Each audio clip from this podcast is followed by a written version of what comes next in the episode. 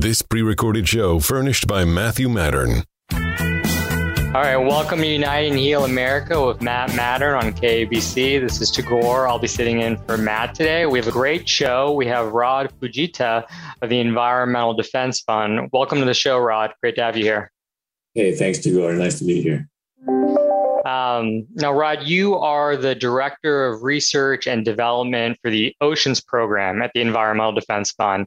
Uh, can you tell our listeners about the fund and your role there?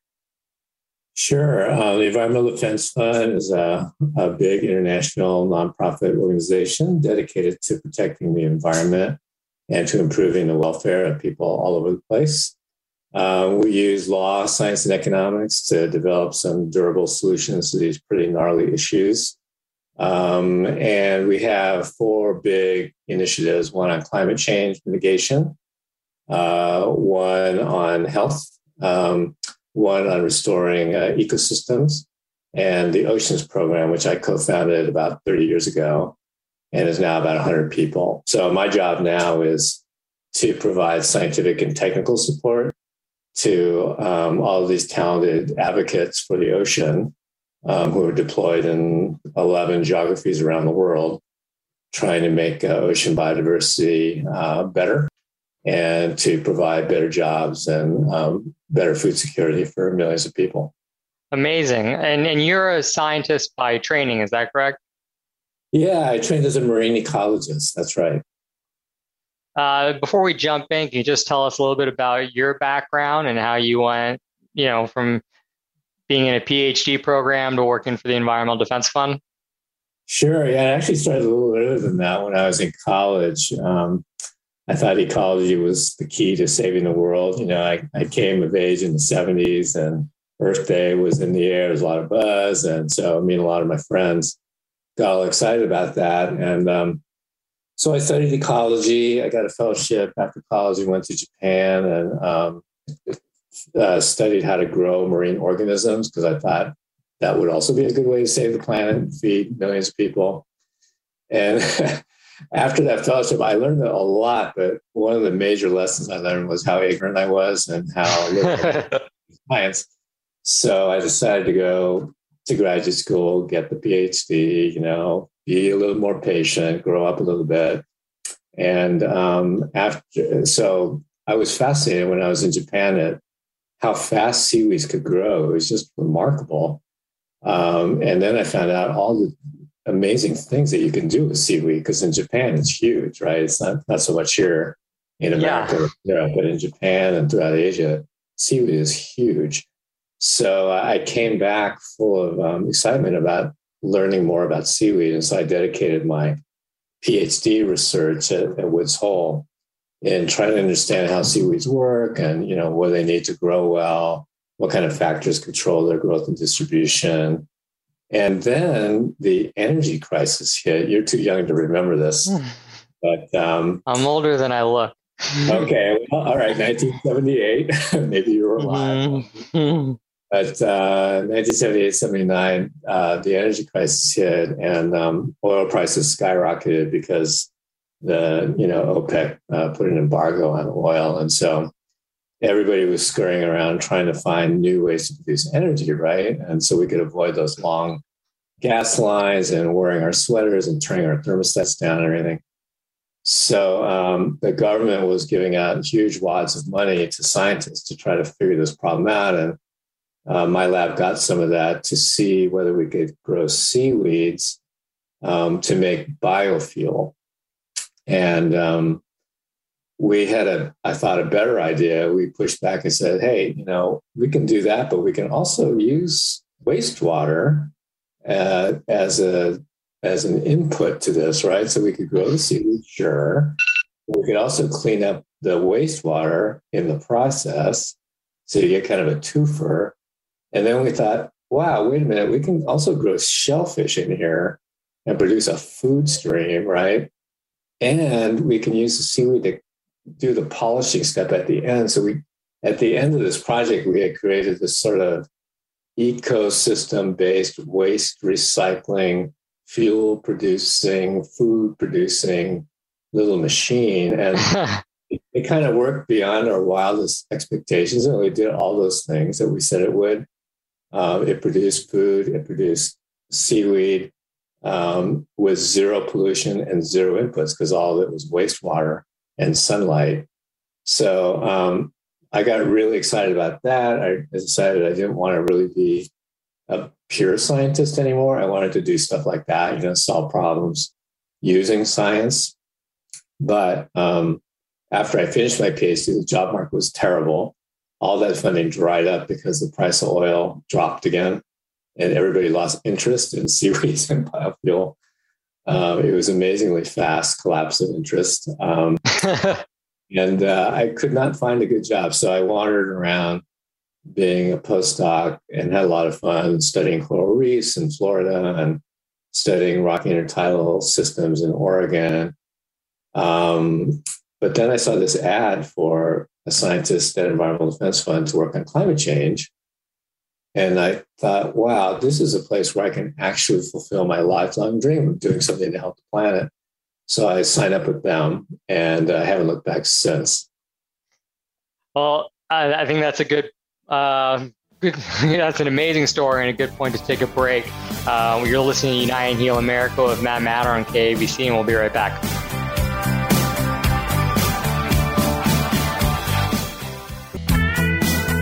All right, welcome back. You're listening to Unite and Heal America with Matt Mattern on KABC. This is Tagore. I'm sitting with Rod Fujita of the Environmental Defense Fund.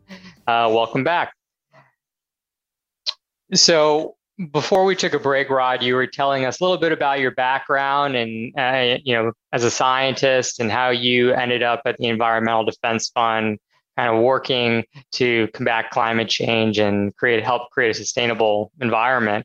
Um, obviously, there's a lot of attention surrounding climate change, um, but I'm not sure for many people, including myself and our listeners, really understand the interplay between the climate, our climate, and our oceans. Can you, you know, t- speak a little bit to how raising temperatures are impacting the ocean?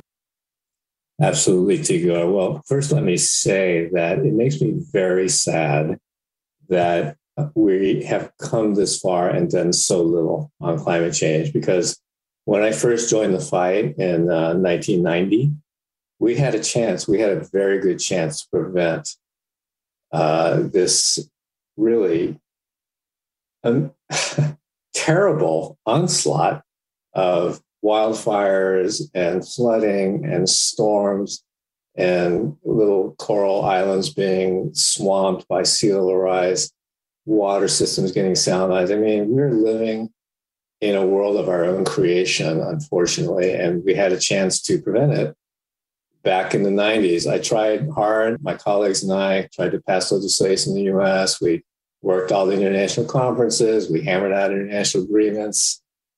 But as you know, it didn't work. And I, I, feel this tremendous sense of loss. And um, also, uh, it energizes me to try to do something about it as I get ready to end my career. You know, it's been 30 years.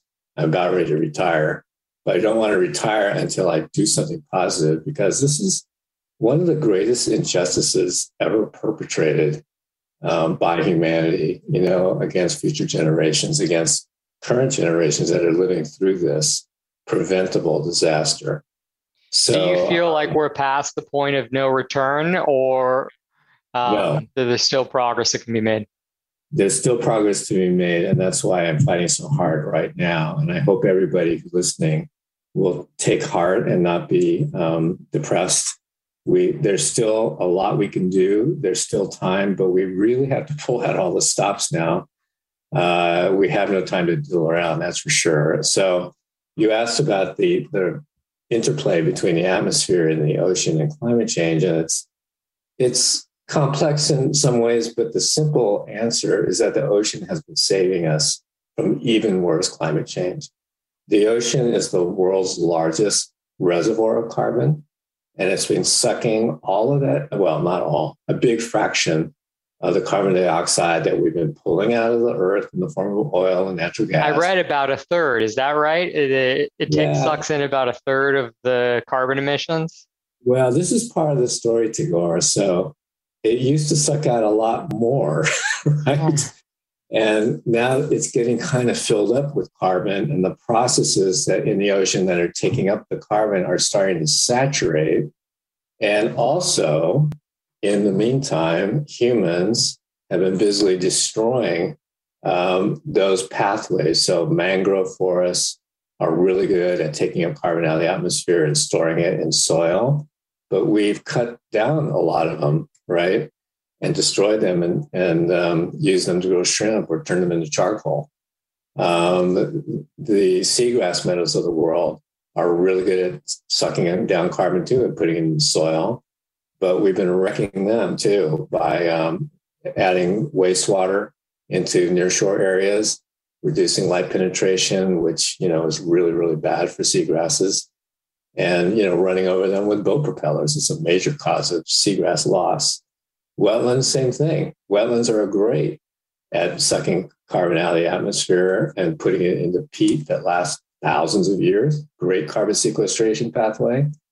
But what have we been doing? We're farming them, we're digging them up, we dredged them. You know, San Francisco, where I live, lost like 90% of its wetlands, right? So we, we're doing a great job destroying the ocean's capacity to store carbon and save us from climate change the ocean keeps chugging away. Anyway, it's big and it has huge capacity, but it is suffering, and its its capacity to save us from climate change is not unlimited. As you can see, the ocean's warming up.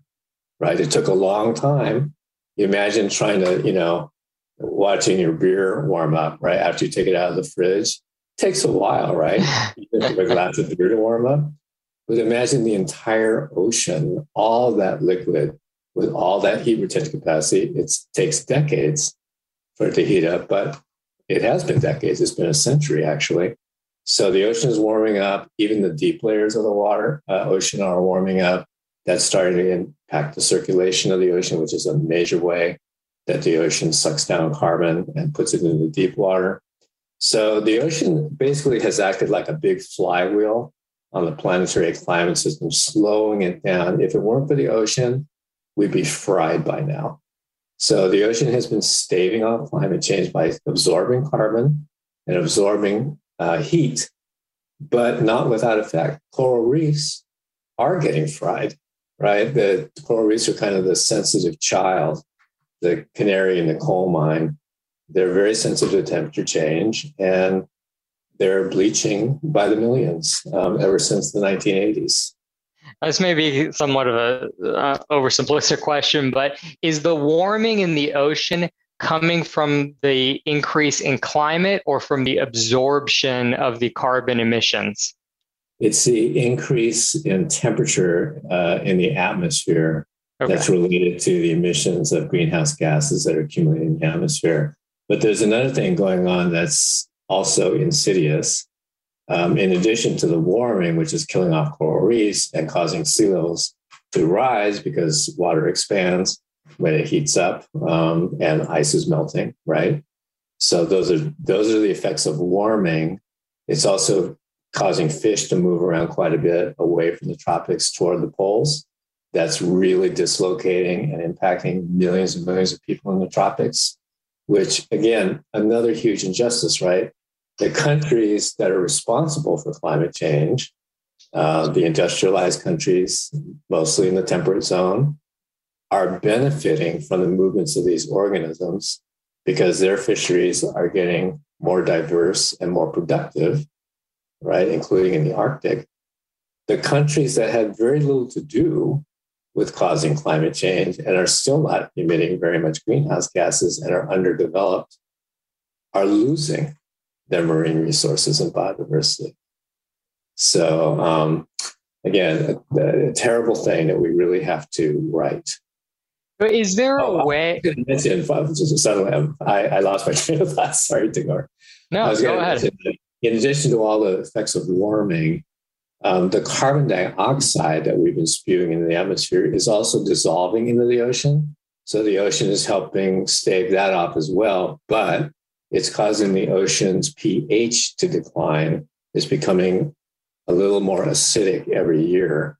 And of course, that's terrible for mollusks and coral reefs and other marine creatures that um, need to make shells out of calcium carbonate because it's very sensitive to pH. So, is there a way to increase the amount of carbon that the ocean is able to absorb from our atmosphere, but at the same time curb the negative impact that that absorption has? Um, this is one of the reasons I still get up and go to work every day. It's because the ocean is very, very resilient. And if we back off some of the bad things we're doing to mangroves and to seagrasses and to salt marshes, and if we leave more big fish in the ocean, if we let the whales come back, um, there's a chance that we can restore some of the ocean's capacity to pull carbon dioxide out of the atmosphere, slow down climate change, and benefit from all the wonderful things that would happen if there were more mangrove forests and more seagrass meadows and more coral reefs and more big fish in the ocean and more whales swimming around, right? We can also grow a lot more seaweed. Presently, far less than 1% of the ocean surface is farmed for seaweed, and seaweed is a marvelous thing to grow for a number of reasons. One, it's one of the fastest photosynthesizers on the planet. It can pull carbon out of the water faster than any other organism. Um, and that means as you lower the carbon dioxide in the water, that means that more carbon dioxide flows from the atmosphere into the water. So it pulls carbon dioxide out of the atmosphere under certain conditions very rapidly. It puts it into seaweed bodies, which are extremely useful as food. They're highly nutritious. Uh, they're used to make billions of dollars worth of products like cosmetics and toothpaste and chocolate pudding and all kinds of things. You can turn them into biogas um, to create a carbon neutral fuel, clean burning carbon neutral fuel. Uh, they're even useful as uh, soil conditioners and crop stimulants. So, if we use seaweed as fertilizer instead of chemical fertilizers, we could A, help crops grow better with less carbon dioxide emissions, right? And we might be able to reduce the nitrogen oxide emissions, which are powerful greenhouse gases from agriculture. All right, you're listening to Unite and Heal America with Matt Mattern. We got to take a break. We'll be back in a bit.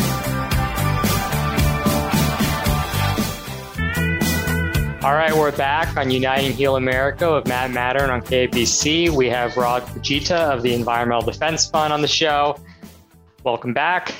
Uh, you know, before the break, Rod, you were talking about the amazing impact that seaweed has in helping, um, you know, reduce some of the negative implications of uh, climate change. Um, you know, kind of d- diving a little bit more more into that. You know, it would seem like seaweed would be a very easy thing to kind of put more of in the ocean. You know, what is that is that accurate? Is that or you know, um, you know, why isn't it being harvested more? Yeah, it, it does seem like it would be really easy. You know, it's plant like, it requires very little input, it doesn't need much care or maintenance. Here's the thing though um, a lot of seaweed is being grown, just it's all in nearshore waters. And it's all by mostly all by very small uh, scale operators. So these are like family farms in the Philippines or some of these little patch of water in Indonesia. Uh, when you add all those little operators together, it creates like, you know, lots and lots of seaweed. A lot of people in Chile and all over the world are harvesting seaweed as well as farming it, right? So that's that's what makes up the global seaweed market right now, supply uh, of, seaweed. But um, there's and so those nearshore areas, it may, it's easy to grow seaweed there because the water's shallow and you can just put a stick in the in the mud and uh, tie a little sporeling to it and it'll grow. you don't really have to do much of it until it's harvest time. So it is pretty easy. But here's the chance. So the nearshore areas are getting more and more crowded and they're polluted and they're becoming less and less suitable for growing seaweed. Now, seaweed can reverse some of that stuff, but um, it's still true that we use the nearshore areas for lots of things. there's lots of fishing going on, there's ship traffic, there's all kinds of competing uses. So the big potential for growing seaweed for the purposes of something like taking carbon out of the atmosphere, which will require millions of square kilometers of seaweed farms, that's way too much to put in the nearshore. It has to be the open ocean. And growing stuff in the open ocean is challenging. The open ocean is very hostile. It's high energy. There's huge waves. There's very strong currents. These things make growing conditions pretty good, but it's it's really hard on infrastructure. So um, the world's some of the world's best engineers are working on this problem, and they're being very creative and coming up with very clever ways to grow seaweed under these very harsh conditions. So there's some promise there. When we're talking about seaweed, you know, I think I picture what I have with my sushi. But are we? Are we? You know, is it? Is it that? Is it a specific type of seaweed? Is it kelp? You know, what what are we looking at specifically um, as as a plant to absorb the um, carbon emissions? Yeah, uh, well, there's all kinds of seaweeds. There's red, browns, and greens, and within those three categories, there's like thousands of species. Um, the so we're really talking about all of them because all of them can take carbon out of the atmosphere, but some of them are better at sequestering it than others. So sequestration, if I didn't explain already, is taking up carbon from the atmosphere and locking it away for hundreds or thousands of years. That's what we mean by sequestration. So you can imagine when you grow that um, seaweed, which is called porphyra, uh, it's a red seaweed that is turned into to nori, which you wrap around your sushi. That's really good at taking up carbon. But when you eat it, you turn it back into carbon dioxide and you sail it back into the atmosphere. So it doesn't do a heck of a lot in terms of sequestration, right? Um, on the other hand, if you if you get macrocystis, which is the giant kelp that grows here off California, it's a big brown alga, grows about a foot a day, fantastic at absorbing carbon, and really really good at um, sequestering that carbon for a while within its kelp fronds and stipes. And if you turn that into uh, uh, alginate, which is a common use for that kind of kelp, it'll live. The carbon will stay around for longer without going back into the atmosphere, right? And if you turn it into a soil conditioner, it'll live even longer in the soil, maybe for centuries. So we need to think about the full range of seaweeds. They all do different things. They're valuable for different purposes. So they all are great at absorbing carbon, but some of them are better at sequestering carbon than others. You know, I've read about carbon offsetting, and usually that's done in the you know context of you know planting trees and you know are, are there are you aware of initiatives being done with uh, you know growing seaweed or uh, expanding um, the marine plant, plant life to serve those purposes? Definitely. Lots of people are trying to figure this one out. It's kind of challenging because you know it's relatively easy to measure the carbon going into a tree and then down into the roots and soil because you can see it. And you can stick your probes into the tree and in the soil really easily. Imagine trying to do that in the ocean right? Um, the the seaweed doesn't have, doesn't have any roots it's not really in the soil um, and so you have to measure all these rates of carbon transfer from the atmosphere into the ocean, from the ocean into the seaweed, from the seaweed out to the bacteria that are surrounding the seaweed and eating up the carbon, uh, into the body of the of the seaweed, and then where does the carbon go after you harvest it? So you have to measure all those things.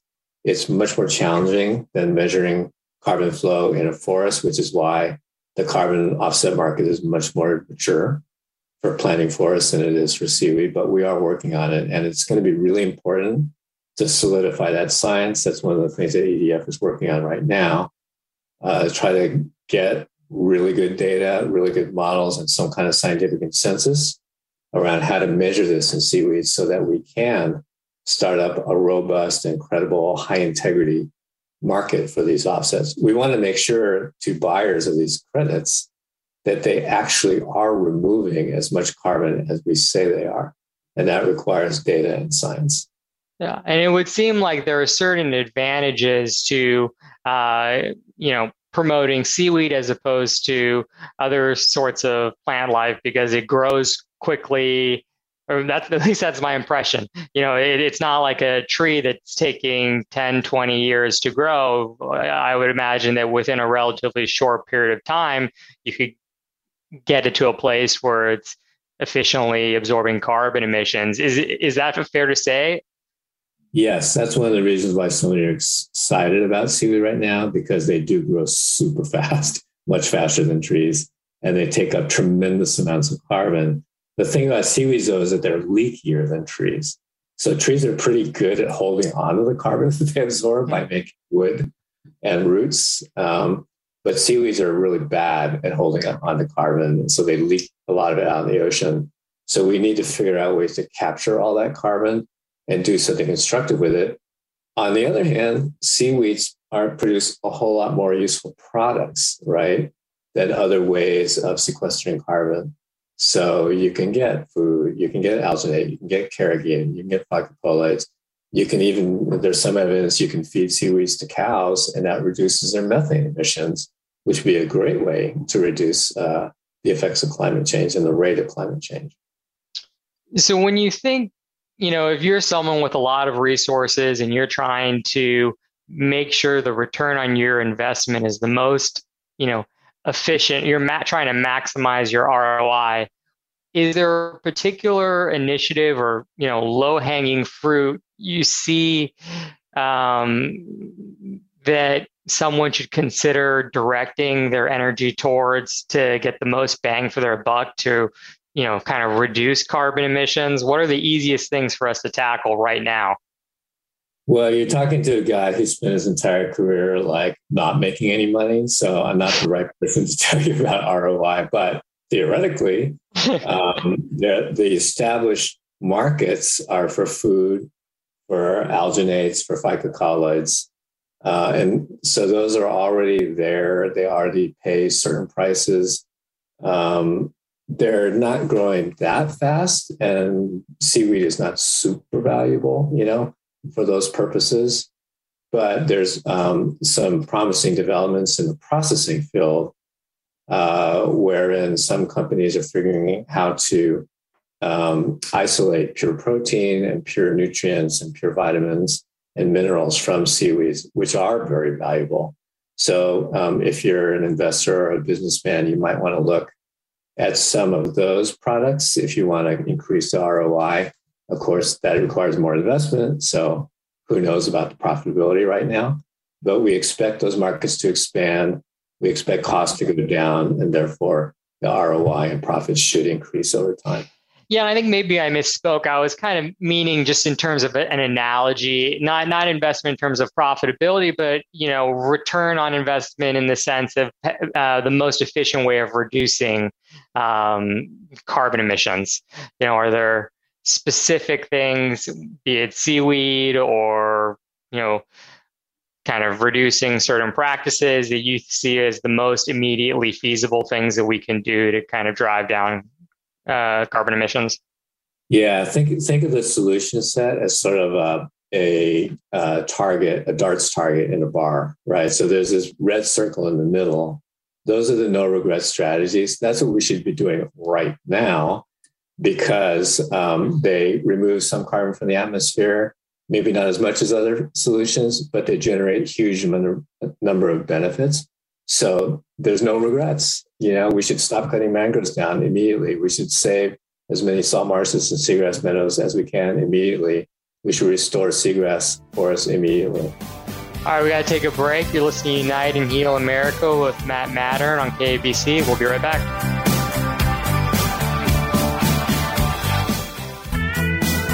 You're listening to Unite and Heal America with Matt Mattern on KABC. This is Tagore. I'm sitting with Matt. We got Rod Fujita of the Environmental Defense Fund with us today. Um, Rod, before the break, we were talking about, you know, the um, really amazing impact uh, seaweed and seaweed development is having on as a kind of avenue for reducing climate change. Um, you know, before we kind of switch topics, are there any really emerging technologies that you're excited about that you see in the immediate, you know, five year, 10 year time frame or even sooner that you see as having a real kind of um, quantum impact on on our ability to combat climate change? Yeah, well, let's stick with seaweed for a minute. You know, yeah, um, I think when ocean engineers figure out how to grow seaweed in offshore environments, that's going to result in a quantum leap because the open ocean is vast and there's huge areas that are suitable for growing seaweeds if we could only get them out there.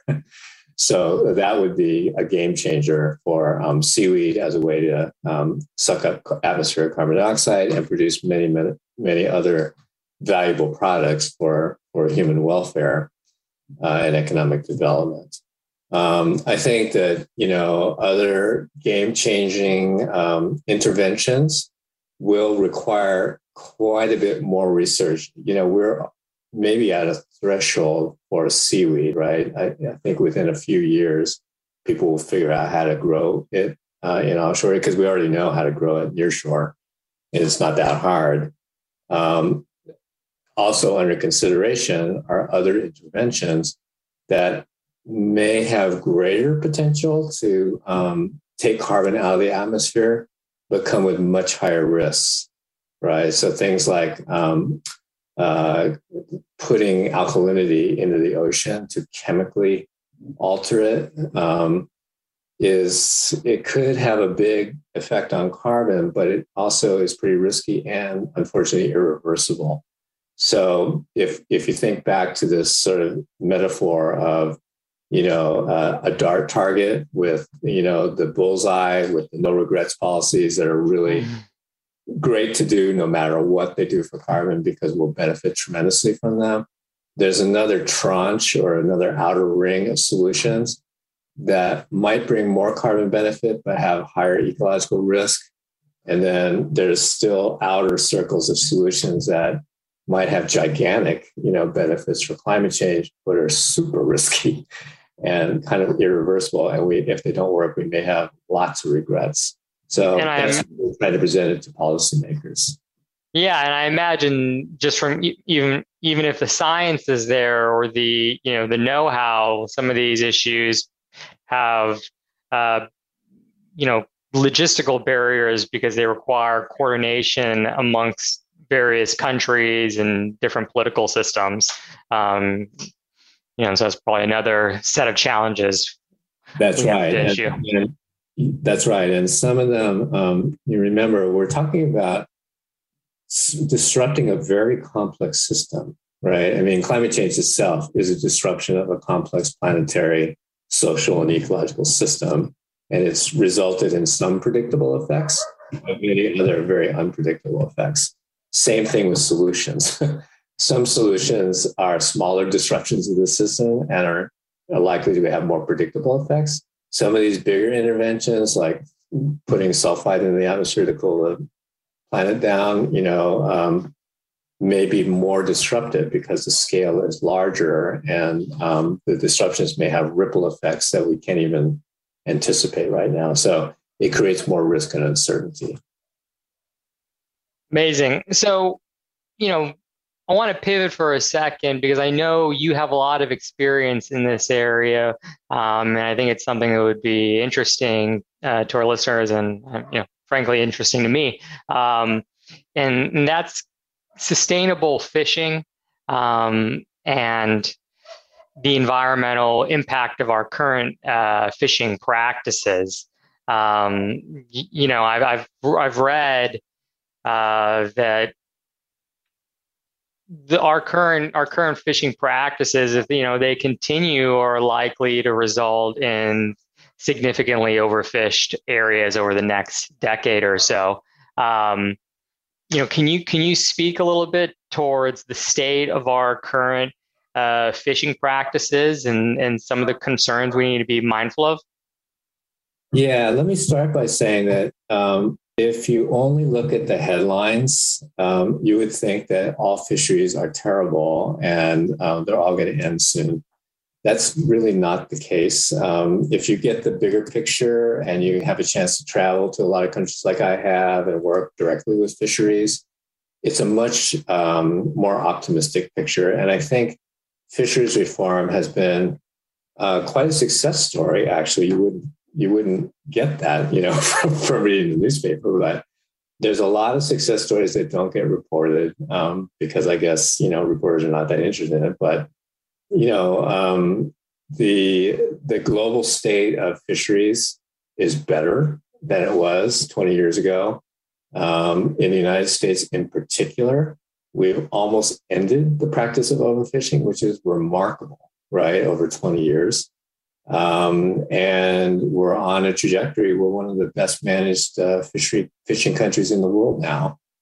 And we're a leading light that other countries are looking uh, toward for guidance. And so, and you know, other countries have their own expertise to lend. Uh, Japan just passed a major reform, the, the biggest reform in 70 years of its fisheries law, and they're getting really serious about conserving fishery resources. Uh, Japan will not only have a positive impact on its own fisheries, but it's a leading fishing nation and it's a powerful voice in international um, fishery management organizations that span the entire Pacific, as is China, which also just completed a whole lot of pilot studies that show um, real promise in getting their fisheries under control. So, um, again, you're not going to read about this in the paper.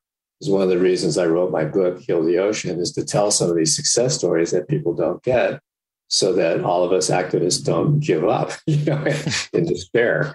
Um, so um, there's there's a ways to go with fisheries, but I think uh, we're on the right trajectory. We know what the solutions are. We know that fisheries do better when you do science and you assess stocks and you manage based on that science.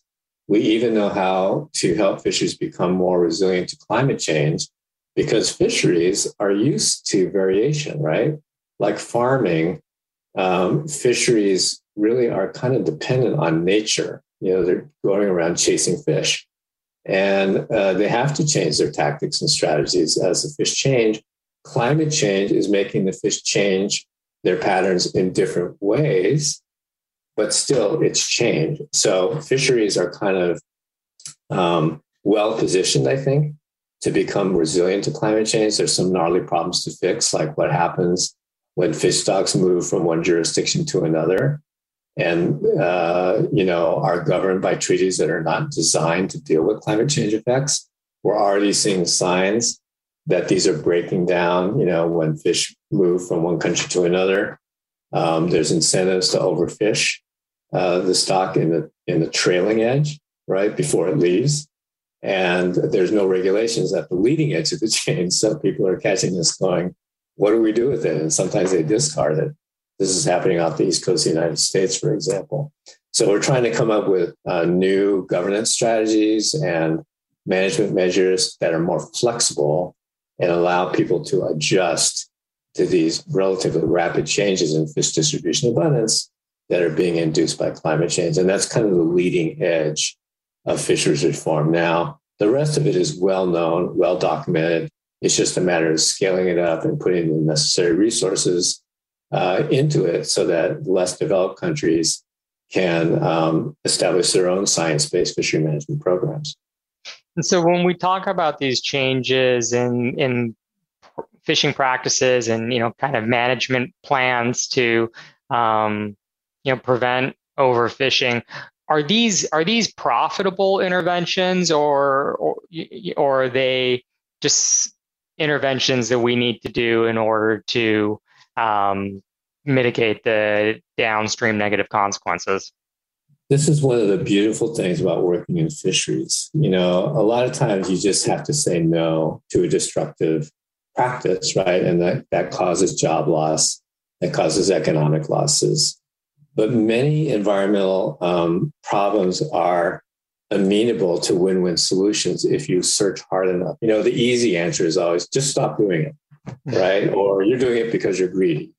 But it's usually a lot more nuanced than that. If you bother to ask farmers and ranchers and fishermen and miners and other industries you know, why they're, you know, doing things that are wrecking the environment, they have pretty good reasons sometimes, and, it, and, often it's in response to the nature of the regulations they're operating under, um, or to price incentives. You know, uh, the economic imperative. So um, when you diagnose a problem deeply, sometimes you can see a win-win solution, and that's the case for fisheries. So if you assume that you know fishermen are overfishing and using dynamite and such just because they're greedy, then the solution is to just stop it and then they would lose their jobs and they wouldn't make any more money and the world would suffer because fish is one of the best way best you know most nutritious forms of protein and micronutrients with the lowest carbon footprint of any protein right on the planet right. way better than cows and pigs and chickens so what do you do well we asked why are you doing these things and we found out that it's because nobody is sure about how many fish they can catch. And so they're competing with each other to maximize their catch often. It's, it's tragedy of the commons in some cases. And so in these cases, we've been able to introduce a solution that allows fishermen to make more money at the same time as they conserve the stock better because it creates a stake in the future revenues that can flow from a conserved stock instead of getting all the value from just dead fish caught today. So it changes the mentality from short term exploitation to long term stewardship. And it's like magic. Uh, these people turn around and the fisheries turn around and become sustainable. I want to go back to that because I think it may have been lost on on some people. Is it you know what what again is the the solution to this tragedy, the commons that you know you sometimes see in overfishing? It's really to provide fishermen security. You know, all humans need to know where their next meal is coming from, where they're going to sleep that night, right? It's it's a core human need. Fishermen are in a lot of fishermen are not secure. They don't because the open ocean is a commons and there's no property rights and nobody knows who is going to catch what. It creates insecurity. And so the solution is to create security by giving people who don't have rights rights. uh, rights are power in, in this society, and fishermen have no power. So when you give them rights, when you give them tenure, uh, some of this is replicating models that are thousands of years old. We're just rediscovering the wisdom that indigenous people had in creating territories, right, for fishing that you would exclude other people from. Um, these kinds of interventions create the incentives that people need to become stewards rather than short-term exploiters of resources. And when you say rights, what do you what kind of rights are you referring to? Depends on the context. So in Eastern Indonesia, there's a long tradition of spatial rights um, and as and and traditional um, stewardship of those areas under traditional law. So the path of least resistance, rather than impose new rights that come from the West, is to just go with the flow and establish formal rights around those traditional um, marine areas. So that's a spatial right. In Chile, um, in the 70s, they created spatial rights as well. Um, in industrialized fisheries, it's more about sharing the catch, giving each fisherman a percentage share of the total allowable catch. So we can design these things um, in a way that is tailored to each specific social and cultural and economic context. And for consumers like myself who go to Whole Foods and we see, you know, farm raised, pole-caught, you know, wild, you know, is, do you have any general recommendations that people should be mindful of when they're buying, you know, food from the ocean um, and trying to, you know, encourage a more sustainable fishing practice? The good news for consumers is that the certification of seaweed has come a long way. So now you can go in your grocery store and immediately see which ones have the little blue Marine Stewardship Council fish icon, which are fair trade certified, which um, have a, a, a, green rating or a yellow rating from the Monterey Bay Aquarium Seafood Watch programs. These are all highly reliable um, sources of information for consumers big buyers like Walmart and Costco are also using these same rating systems to make sure that their um, seafood supply chains are getting more and more sustainable. Well, that's super interesting. And I think those are great uh, resources that consumers and people like myself will look to when they go to the supermarket. It's been a pleasure having you on the show, Rod. Very uh, informative and educational. Um, I think we're we're out of time uh, today, but if our audience wants to learn more about what you're working on and what the environmental um, defense fund's working on, are there any websites or resources that they can access? Yeah, they can check out um, our website, edf.org, and um, you can look at edf-ish.org for a bunch of blogs on ocean fisheries, carbon sequestration, and all the things we discussed. Been a pleasure being on your show. Thanks for having me on. All right. You're listening to Unite and Heal America with Matt Mattern and KABC.